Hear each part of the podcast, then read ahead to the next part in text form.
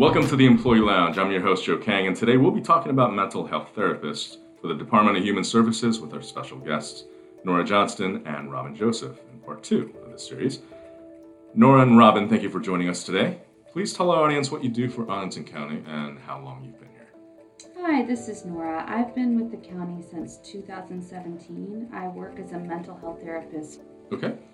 And uh, tell us about the work that you do in that position. Um, where do you work and what kind of services do you provide? Sure. So I work at Sequoia One. That's where my office is located. I do see some clients there for therapy, but I primarily work at an assisted living facility called Mary Marshall. The clients I serve are over the age of 60 and have a severe mental illness such as schizophrenia, bipolar disorder, and major depressive disorder. Many of the clients are also struggling with dementia. Hi, I'm Robin Joseph. I'm a mental health therapist too, and I work at Sequoia Plaza at Department of Human Services.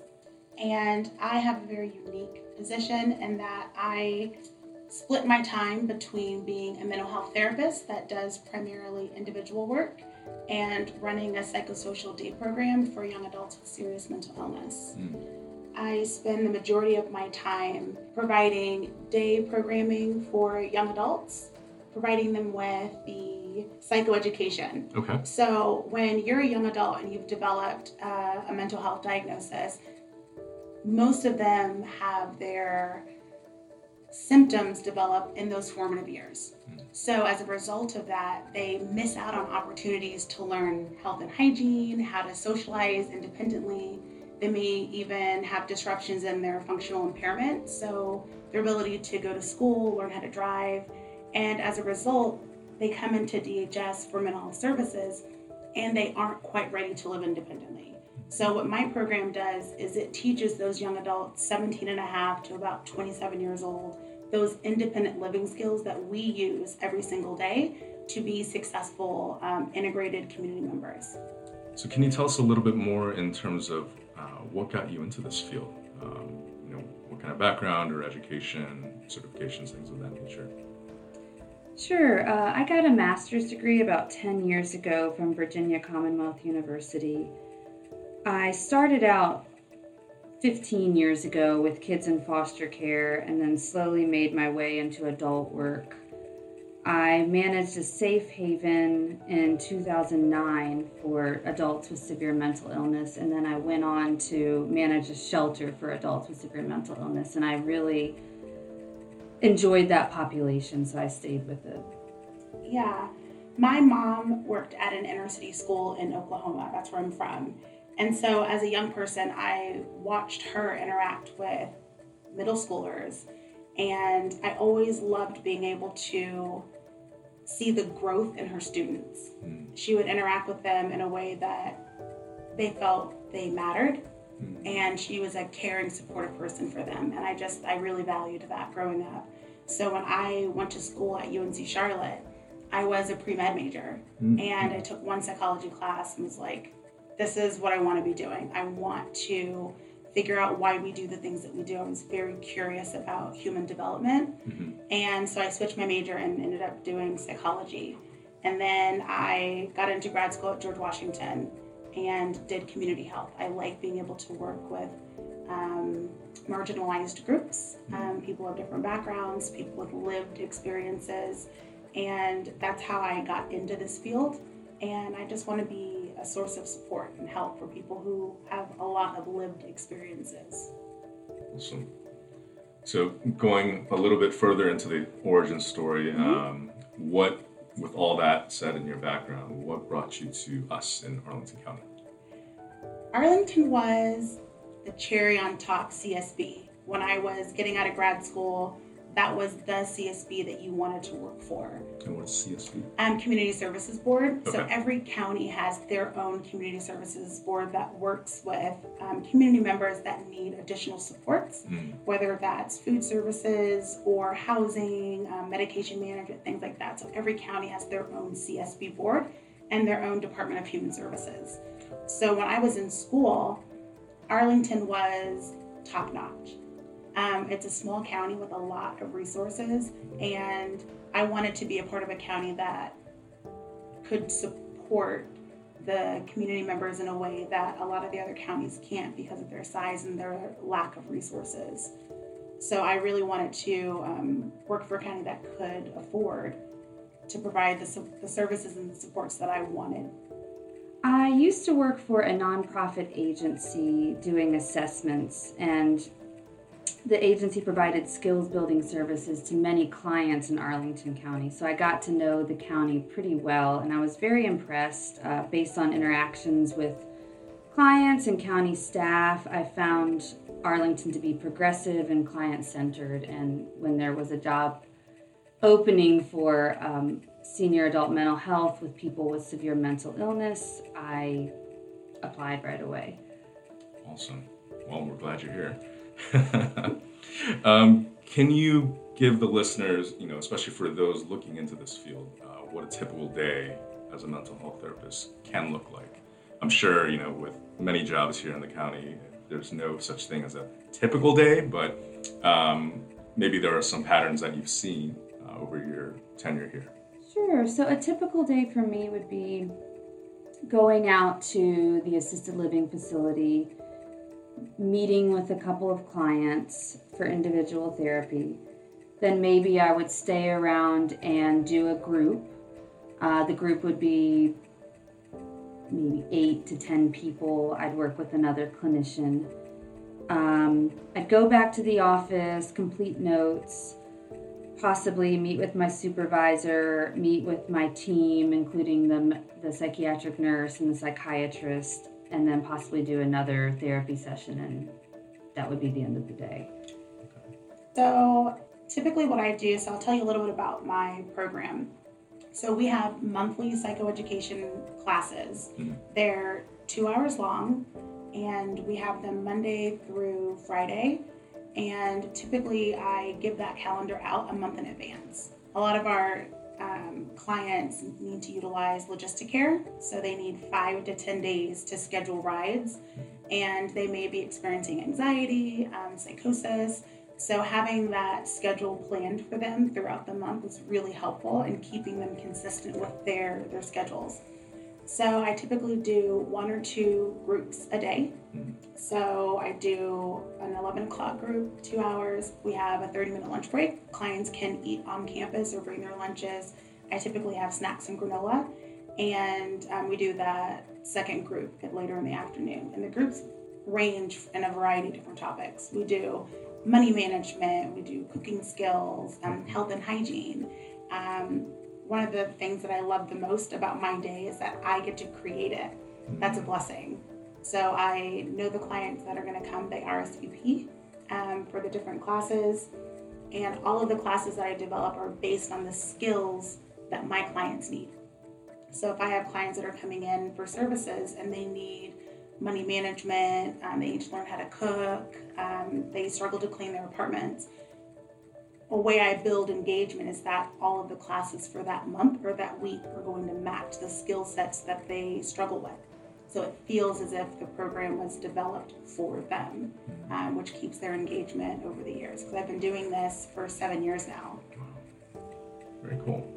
Um, have you worked in any other capacity as a mental health therapist prior to your current position with us? Or maybe, you know, we've seen through some of our interactions with other folks that they've worked in another part of DHS and then, you know, got into being a mental health therapist. Can you talk about that? Yeah, so I've never worked for Arlington County prior to this position. I've worked in other jobs doing um, a lot of clinical case management, some informal therapy, but this is my first official sort of sort of formal mm-hmm. therapist mm-hmm. role. Okay. I have. When I graduated from school, I worked at a juvenile detention center in Alexandria. So I was a part of a specialized team that did a residential treatment facility housed within the jail. So all of the clients have been jail involved and diverted into my program to learn independent living skills and emotion management. So when they served their time, they were able to go back into the community, better integrate, and withstand the environments they grew up in so they wouldn't reoffend. So I did that for about four years. How different was that from the population that you work with here? It's interesting because that population was adolescents, Okay. but they didn't have the mental health diagnoses. Um, so some of the functional impairments that my clients now experience, psychosis, um, depression, anxiety, the clients that I w- worked with at the jail, they didn't have those same um, impairments. There were more um, emotional disorders, so impulsivity, um, issues with authority. A lot of them came from troubled backgrounds. So um, some of the reasons they came into my services was environmental stressors. All right, so thanks for telling us a little bit about what the typical day can look like. Um, so, you know, out of that uh, work that you're doing during that day, is there anything that drives your passion um, about the work?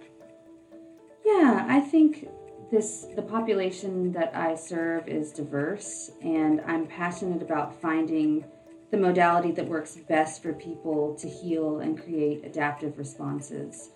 Um, that doesn't always look like cognitive behavioral therapy. It could some people that's a that's great and that's exactly what they need. Some people need EMDR. Um, some people need a grief group. Some people need an empowerment group. Some people just need a need me to help coordinate services such as a peer support person that would come and help them help them socialize hmm, and get them get them out into the community. So I think approaching I'm, I'm just passionate about approaching everyone as an individual and finding what, what will work best for them. Awesome. I love that I get to be a part of someone's life when they think there's no way out. That's a, a pretty special time period to insert yourself into someone's world. Um, there may be chaos in the household, there could be disruptions financially, um, a loss of hope. And I'm passionate about being that person that someone can lean on when they feel as if nothing is going right. Um, so I think that that's a, an amazing thing. I get to plant seeds for young people, and I may not see them grow, but they're there. And over time, I'll run into clients that I've worked with years ago, and they're like, "Oh my gosh, remember the thing you told me years ago? I'm doing it now, and things are different." And that's a pretty special place to be in. That's awesome. So I think this kind of leads right into that next question that I have for you, which is, you know, for somebody that's looking into this career and especially working in Arlington County and serving the populations here, uh, what would you say are some of the most critical skills or traits that you need as a mental health therapist to be uh, to be successful here? hmm Some of the obvious ones, you want to be a good listener.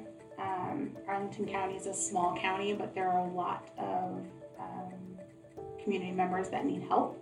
So being able to multitask and manage your time, really important.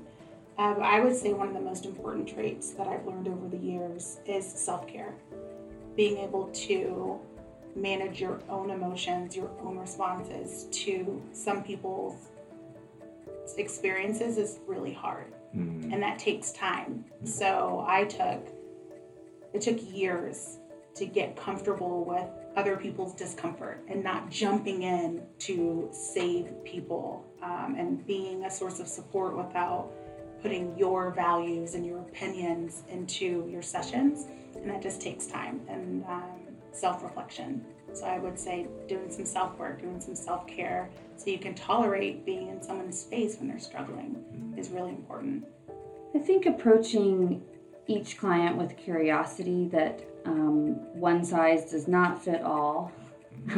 Be, being very comfortable with um, uncertainty at times. Um, that you're you're just there's not going to be a very prescriptive treatment for every single person. Um, I, I find that fun and interesting, mhm. but I do think that the that being curious and adaptive are really good traits to have.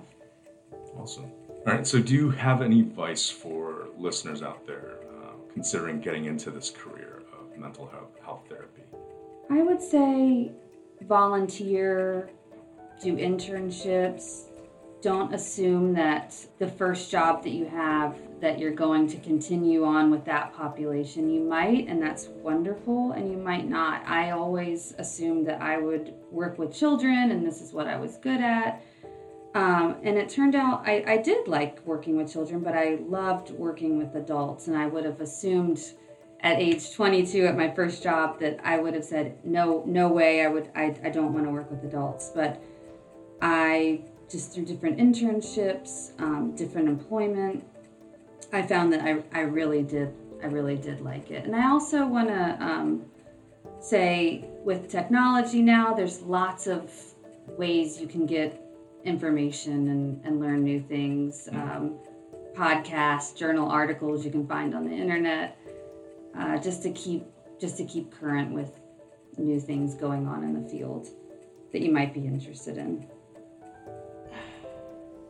It's a really fulfilling job, but it is tough at times. So finding a good support network now with LinkedIn and social media, there are a lot of different support groups that cater to mental health therapists. There's lots of networking um, groups also available through social media so you can connect with other mental health therapists to learn about the field. To me, the most important thing is finding a population that you're passionate about. So when the work gets hard, you're still aligning with things that mean something to your core values. Um, even on my toughest day, I'm still really proud of the work that I do and that I get to create opportunities of change for my clients. And that's tough. Doesn't mean that my days aren't hard. it just means that I got to be a part of something that meant something. Awesome. Nora and Robin, this was fun and very informative. Thanks for taking the time to explain to all the listeners out there what it's like to be a mental health therapist at Arlington County. Thank you for tuning into the Employee Lounge. We hope you enjoy this podcast and that you'll join us again for our next episode. Please remember to subscribe and listen to new and archived episodes at any time on, our, on your mobile devices. You can find us on iTunes, Google Play, Stitcher, TuneIn, and SoundCloud by searching for Arlington County Government Employee Lounge. Please help us get the word out by sharing this podcast with your boss, your team, and fellow county employees. Until next time, stay sharp.